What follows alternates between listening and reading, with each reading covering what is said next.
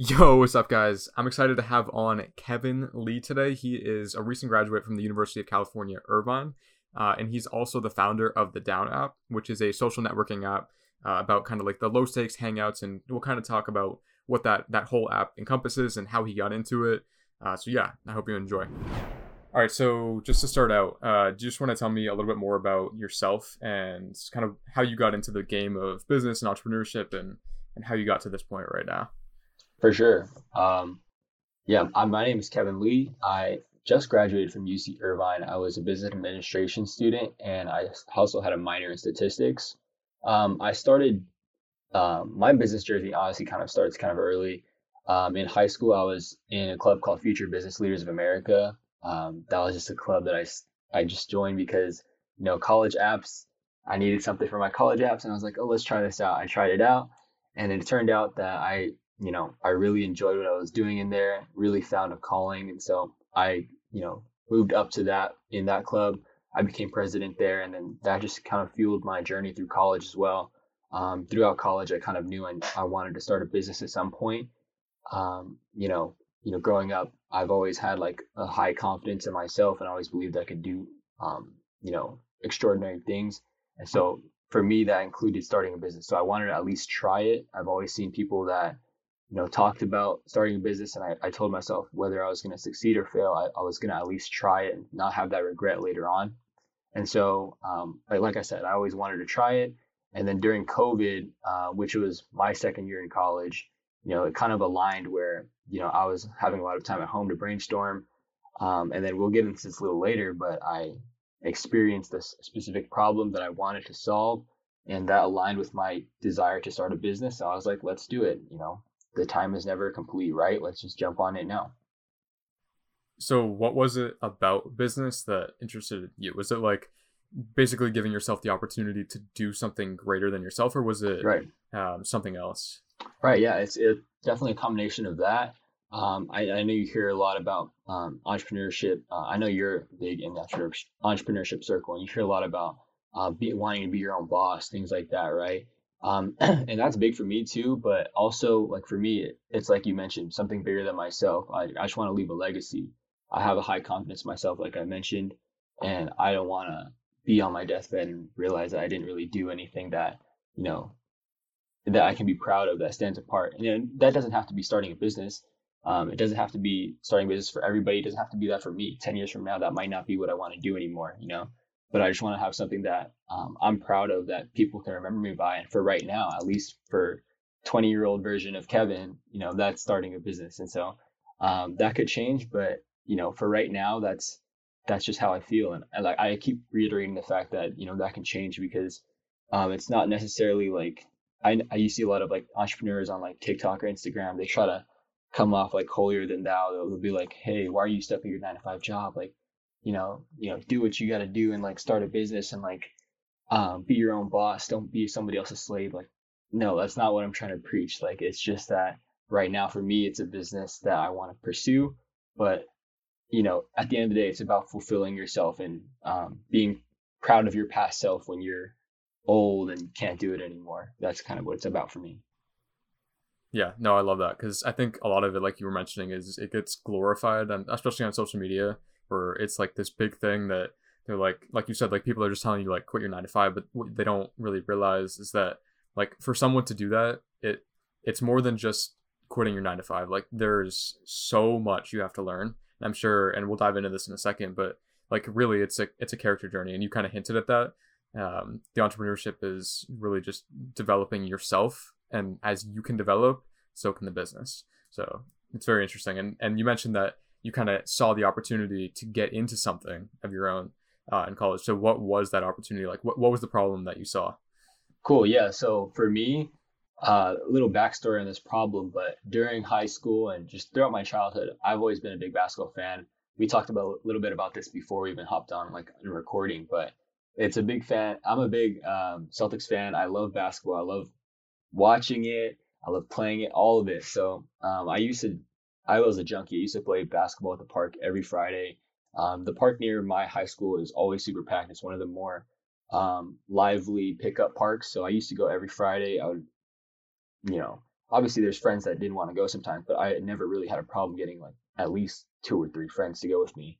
Um, and then COVID happened, and then that became a lot harder. You know, at this point we just had barely moved into college for like six months or so, right? So that was still an adjustment for me. You know, having friends that weren't around anymore, um, and then you know the fact that I moved back, and then the friends I did have that were around, you know, they couldn't really go out because you know I'm I'm an Asian. The the communities I grew up in were Asian, so a lot of people have strict Asian parents and they can't really go out in the middle of COVID, obviously.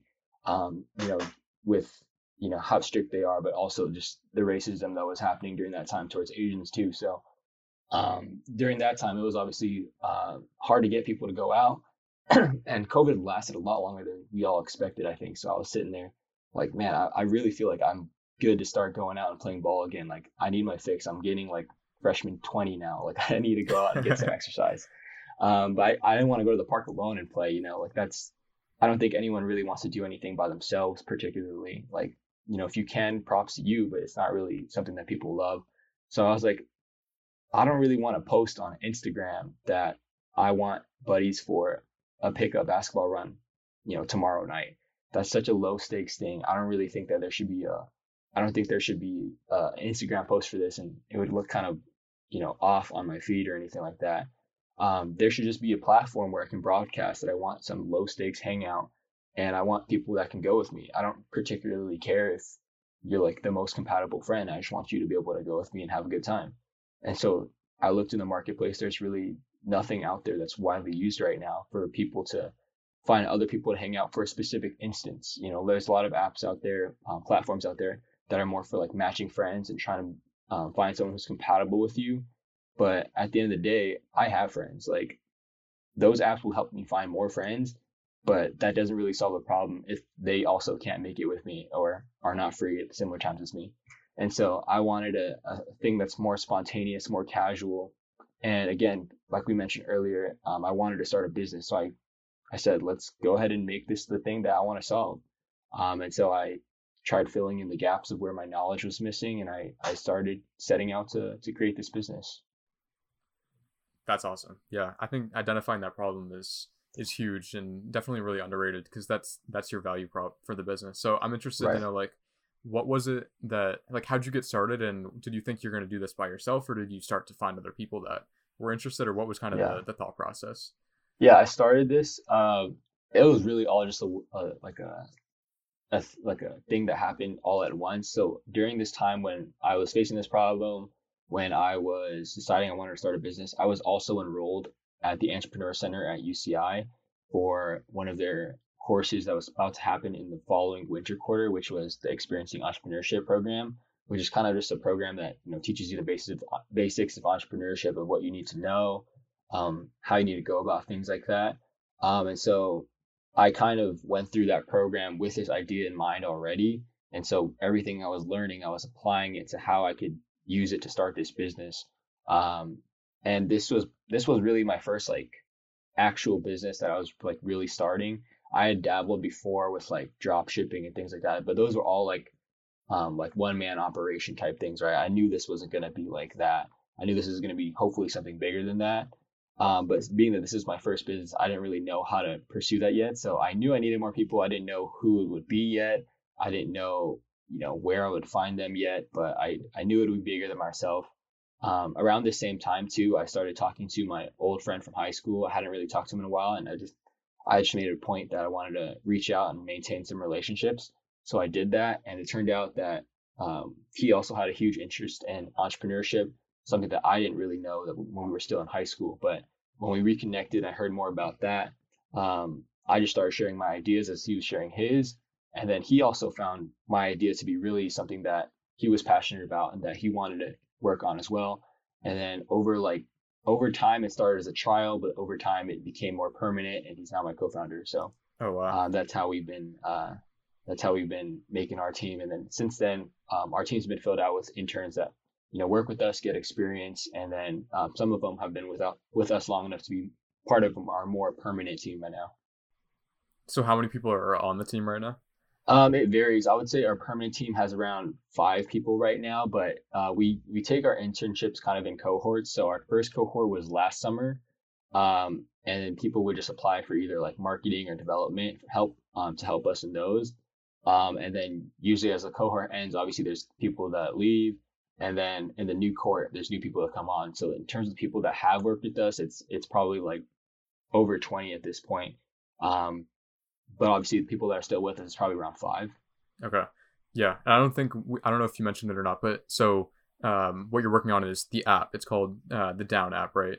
So right. Um, I'm curious, like, who coded it? Like, was it one person, multiple right. people, and did you have to pay for it, or was it just like students? Right. Right. Yeah. So I, I guess I should have mentioned that it is called Down. It's uh, if you look for it on the uh, App Store, it's called Down Groups.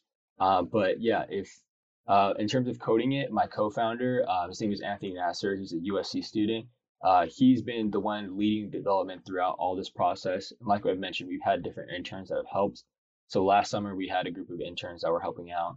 Um, that was our first time like actually starting development, and so that was you know it's Anthony's first time being an entrepreneur too. And so you know we learned a lot from that and like made a lot of mistakes. And so most of that like we've already had to redo, but like uh, we had interns helping us then, and then this summer and um, before the summer too, and during the spring quarter, we had an intern as well that was helping us. So it's it's not just Anthony, but it Anthony is the the focal point and the and the one taking the charge and building development. I kind of just give my feedback whenever updates are made, and um, I kind of ask for things that I want to see, and Anthony's the one that turns that into code and um, you know creates what our vision is did you see anything like specific in Anthony that made you want to work with him? Um, I know you mentioned that you reached back out to old friends, but uh, yeah. what was it that kind of got you to bring him onto the team and and trust him to lead the development? Right. So obviously, you know, first of all, um, he has that development skill set that I'm lacking, right? And so I, as entrepreneurs, it's all about problem solving. That's my problem in terms of our operation. So I needed to solve that, and then he was able to fulfill that. But more than that, too um, Anthony has a, a, drive and a passion for entrepreneurship that you have to be like you have to have to be an, uh, an entrepreneur and a co-founder. You can't really just have the skill set to build. Like if you're like a marketer or whatever, you can't just be a marketer if you're a co-founder. Like as co-founders, you end up holding so many more hats. He's had to help me with marketing. He's had to um, obviously drive direction on product design, our, our direction and strategy and so forth. And you have to have that desire to do more than just your job to be a co-founder because it really is going to be so much more than your current job. Um, and I, I, saw that in him. I, I saw that he wanted to start a business and he was really passionate about entrepreneurship and he was really about it too. Like he wasn't just going to like say it and then, you know, put two hours a weekend. He was really about that. Like obviously, like I mentioned, we started with like trial periods and he was really about the grind. Like he was, um, he was really passionate and he was putting in the hours. And so, you know, for me, that's all I could ask for. It's my first time as well. I'm not going to re- be able to recruit like a product manager from like Airbnb or something to be my co-founder. You know what I mean? So I just wanted someone that was willing to learn with me, you know, get through the thick and thin with me. And, and over time too, obviously we were friends before this, but our friendship has strengthened so much too, because throughout this co-founder process, like I've been able to really trust him and like, at this point, like it's like a marriage. Like there's probably like few people I would trust more in my life like than him. So it's it's probably not something you'll know at the start of your co-founder relationship, but what's really important to um, a successful co-founder relationship is someone that you can trust as well, and someone that um, ultimately you want to at least get along with. Like I know sometimes that doesn't happen, but yeah, it's it's ideal if you can get it to happen. That's smart. Yeah, I mean, making use of what you have, especially at the start, like you said, you can't hire somebody um, like from Airbnb right away. But I think, and, and I'm not discrediting Anthony because I'm sure. I mean, I've seen, I've been on the app, I've seen the coding, it's impressive. Um, yeah. So I, I give him a lot of credit for sure, and, and you for recognizing that and, and bringing him on. So how long did it take to actually code the whole thing out? Yeah, so like I mentioned, we started like last summer, but it's hard to pinpoint how long it takes because going, yeah. that was more like that too, but also the fact that like the, a lot of the work we did was kind of scrapped because we didn't realize um, when you're first starting a business, it's really about the MVP, getting something out quickly. Um, and then when we first started last summer, it was more so about building the perfect product. Because if you remember, Anthony's background is in engineering, and you know, your your your role as a computer scientist isn't to make a crappy product, right? It's to make something as perfect as it can be. The problem with that is when you're in entrepreneurship, you have to balance it a little bit because perfect takes a long time, and um, startups don't have a long time. And so, um, in terms of like really really starting for what we currently have i would say that's more around this year um around 2022 so i'm not sure what month exactly but um it's it's been i guess around four to six months i would say um and that's gotten to where we are today um and obviously it's not perfect there's still bugs and all that but if you can imagine that happening in four months like imagine how long a perfect app would take you know so yeah no, and I think I want to touch on what you just said because you mentioned the MVP, which you're talking about minimal viable product, right? Right. Yeah. So I think that's one of the most important and overlooked things, especially like I know as an engineer, like we often look at like how can we make something like not super complicated, but like what can we add to this to make it more valuable? Uh, mm. instead of thinking about like how can we simplify this and go down to the core problem that you're solving and then just really solve that as well as you can and then get it out there and really like you can have this amazing idea for an app but the market doesn't care about how amazing your idea is it only cares about what the customers say about it and i think that that's often right. overlooked and so it's it's good to hear that that you recognize that and you implemented that because i think that's one of probably the most important things for startups to realize uh, so it's cool to hear that you recognize that right away and, yeah. and you've been able to execute on it too I kind of want to jump off of that a little bit too. Like, um, like that's a good point to have. I'm, I'm also just putting disclaimer out. I'm not saying to make a crappy product. You know, like, yeah, it's important that, um, it, the point is that you should prioritize. Uh, like, obviously, once you get it out there, you can get feedback, and so once you do that, you can find out what is actually bothering customers. Um, and for us, it's like, what are the actual key bugs that need to be fixed? If there's like a feature or a bug that like no one ever encounters, you probably don't need to spend three weeks on it. And that's kind of like the whole lesson that the MVP tries to teach. That's so important too. Like if you look at like I'm just thinking about like Shark Tank, for example. Like have you ever seen that? Yeah, yeah, of course. Yeah. So like there's a lot of products that I see on there that like these people put like their lives into them and it's like their baby. Mm-hmm. And then mm-hmm. like the market just like doesn't give a shit. And then right, then right. what? Like you're not gonna sell it if it doesn't have the value in the marketplace. So Right. Yeah, it's crazy and often overlooked for those reasons because people get so attached to the idea and how much time that and how unique it is to them. Uh, so yeah, like I said, I, I give you a lot of credit for recognizing that early on and and executing on it because I mean you can tell even just being in the app. If you guys download it, you'll see like it's not super complex because really it doesn't need to be. It's like like he said, it's basically figuring out uh, who wants to do something, when they want to do it, and getting a group to do it. That, that's that's the premise behind it and it's if you simplify it that way rather than like trying to overcomplicate it because scaling in itself is complicated don't make it more complicated than it needs to be right that right you're going to be on the right path there um, so have you guys gone through like any rounds of funding yet or what's the deal with the finance side? Yeah so financially obviously um, in terms of anthony coding and myself working we just work you know out of sweat equity. So like we just we we don't pay ourselves um and we haven't really had to like have much in finances like anything that's had it like that we've had to pay for so far has mostly come out of pocket. So that includes um like incorporation that includes like getting like the domains and like the uh, logos and things like that um it's mostly come out of pocket but we have gotten like non-dilutive funding so far so we got thousand dollars from uh i believe it's called the student startup fund at uci um we got this last year um, and then this year we have um, a stipend coming in from the Blackstone Launchpad Fellowship, which was uh, uh, which I was a part of this summer. Um, and so that's been covering a lot of our um, you know immediate expenses, but anything beyond that has been out of pocket so far. And we want to uh, we want to you know gain a little bit more traction before we pursue funding, just because you know from the investor side too, like who wants to invest in a company that has no traction, right? And so that's kind of where we're at right now, but it's something that um, might be happening relatively soon. Okay. Yeah, no, that's a good point because, like you said, um, nobody wants to invest in a company that has no traction. But at the same time, like, if that's not your value to the investor, then what is? So I'm curious to dive into. I'm sure you've had to pitch this. um, once, if not multiple times. Yeah. So when you're pitching it to investors, like obviously their goal is they're they're mainly looking at the people behind the company. That's like the number one thing, but also Right. the value to the market. So what are you pitching and, and like what's the vision that you're giving them that is convincing them to to fund you?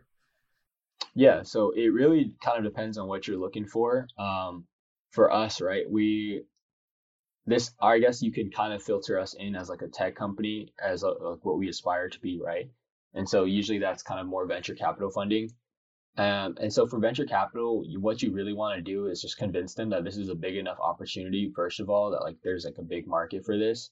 Um, so that could be um, justifying the social media uh, landscape. Uh, that could be uh, talking about current sales or whatever. Um, so justifying to them that you know they can make a really big return on their investment. Um, VCs know that most likely they won't see any return on their investment, but if they do hit, they want it to be large enough to cover their losses. And so that's kind of um, something that you want to be able to pitch. And then, um, like I mentioned, if you can pitch traction, that's bigger than anything. Like even more so than like, um, I guess like the team even, or like even like the, um, the moat of the product or like, or like the defensibility of the product too. If you can get traction, especially in social media, that's bigger than anything because if you think about apps like, um, you know, Instagram or Snapchat or anything like that, there's nothing really proprietary about those. Like anyone can build a new Instagram.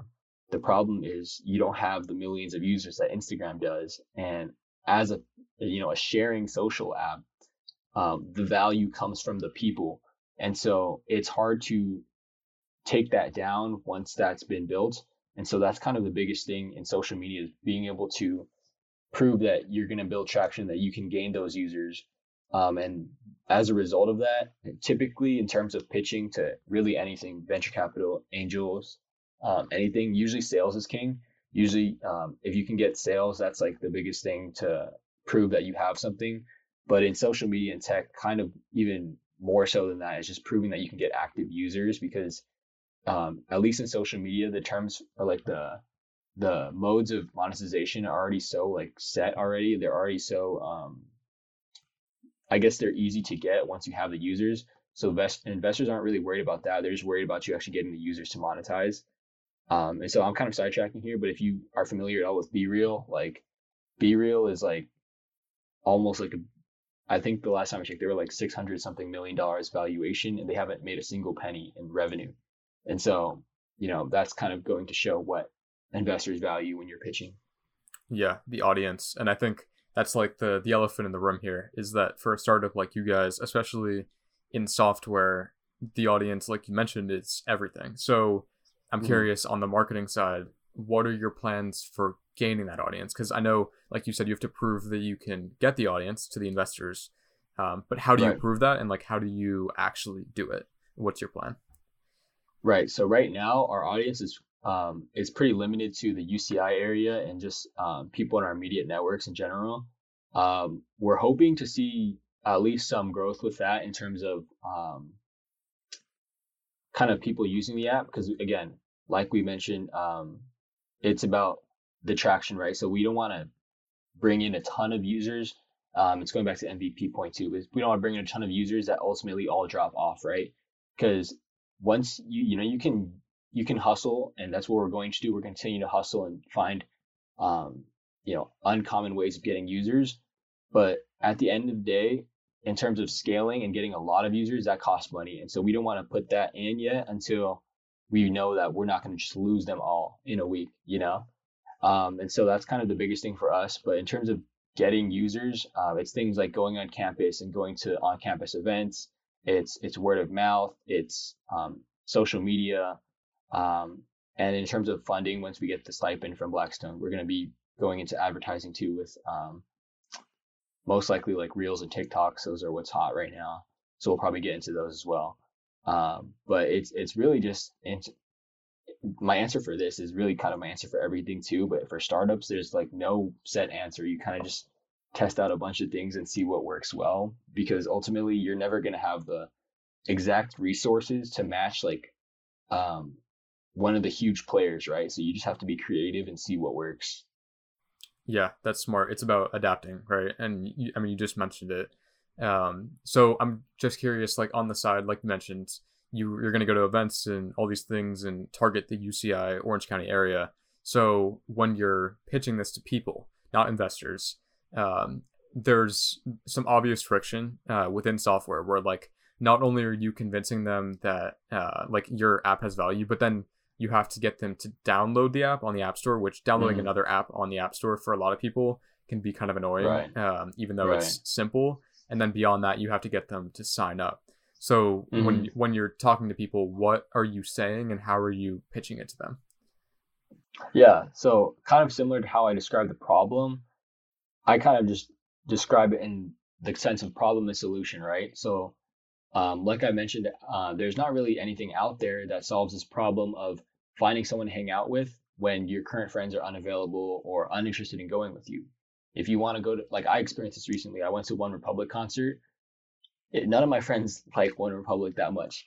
So, none of them wanted to go with me. So if you're ever facing a similar situation, if you wanted to go play pickup basketball, you wanted to go try a new spot um, on campus, if you wanted to go study in the library, if there's anything that you wanted to do and no one wanted to go with you, you're kind of just stuck doing it yourself right now. So why not give this app a try? Because we're trying to solve that specific instance, you know?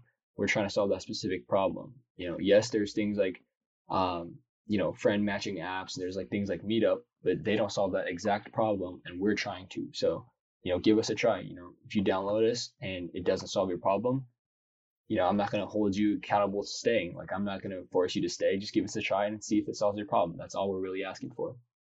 Yeah, and to add on to that, if like you do try it and for whatever reason it doesn't solve your problem, tell like tell them about it. Uh, find a way to contact right. Kevin. I'll have his links and stuff at the the end of this in the description. Um, so just reach out to to him or to anyone on the team uh, to to tell them about it because ultimately that's going to be what helps them become what you want them to be.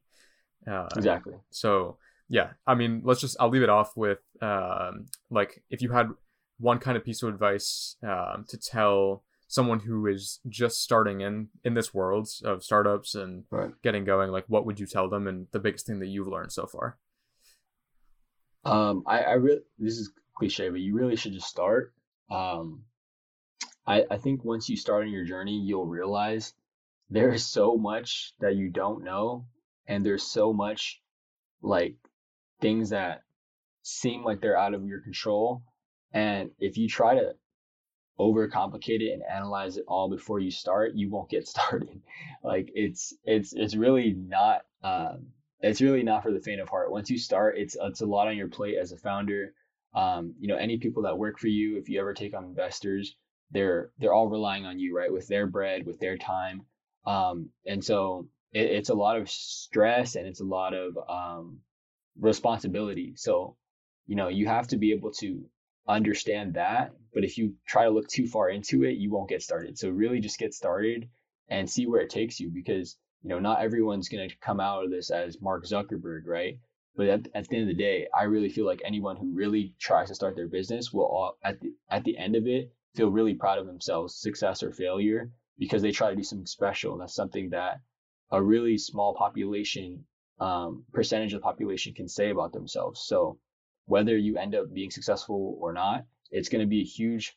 Uh, you mentioned this before. It's going to be huge character development, huge personal um, personal growth, um, and it's worth trying. So just go ahead and try it. Um, you know, at the beginning, you're not going to know everything, so just find what you need to know to get started, um, and just treat your whole process like a minimum viable pro- minimum viable product. Whatever you don't know, fill in the gap then at that moment, and try to move forward and see if you can last another day.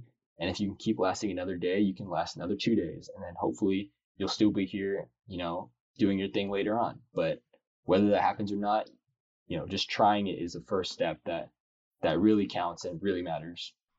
That's awesome. I love it, man. Uh, this has been awesome. Thank you for for coming on. Uh, for everyone listening, uh, go check out Down. I'll leave it in the description of the podcast. So if you're in the Orange County area, you go to UCI or anywhere around there, make sure to check it out because it is. I've been on the app, uh, so you'll probably see me on there. Uh, but you'll you'll get opportunities that you otherwise wouldn't have with people creating events and and you'll be able to meet people that like like I said you wouldn't have been able to meet otherwise. So it's definitely really valuable. It's free on the App Store, so go check it out. Um, once you use it, let Kevin know, or if you don't feel comfortable reaching out to Kevin, you can reach out to somebody else on the team or even me and just tell me the feedback, and I'll relay it to Kevin because um, that's ultimately going to be super valuable to them and to make it better for you guys. So yeah, go check that out, um, and I'll have all those links in the description. So yeah, thank you, Kevin. I appreciate you coming on. Cool. Appreciate you having me. This has been really uh, nice talking with you, Kyle.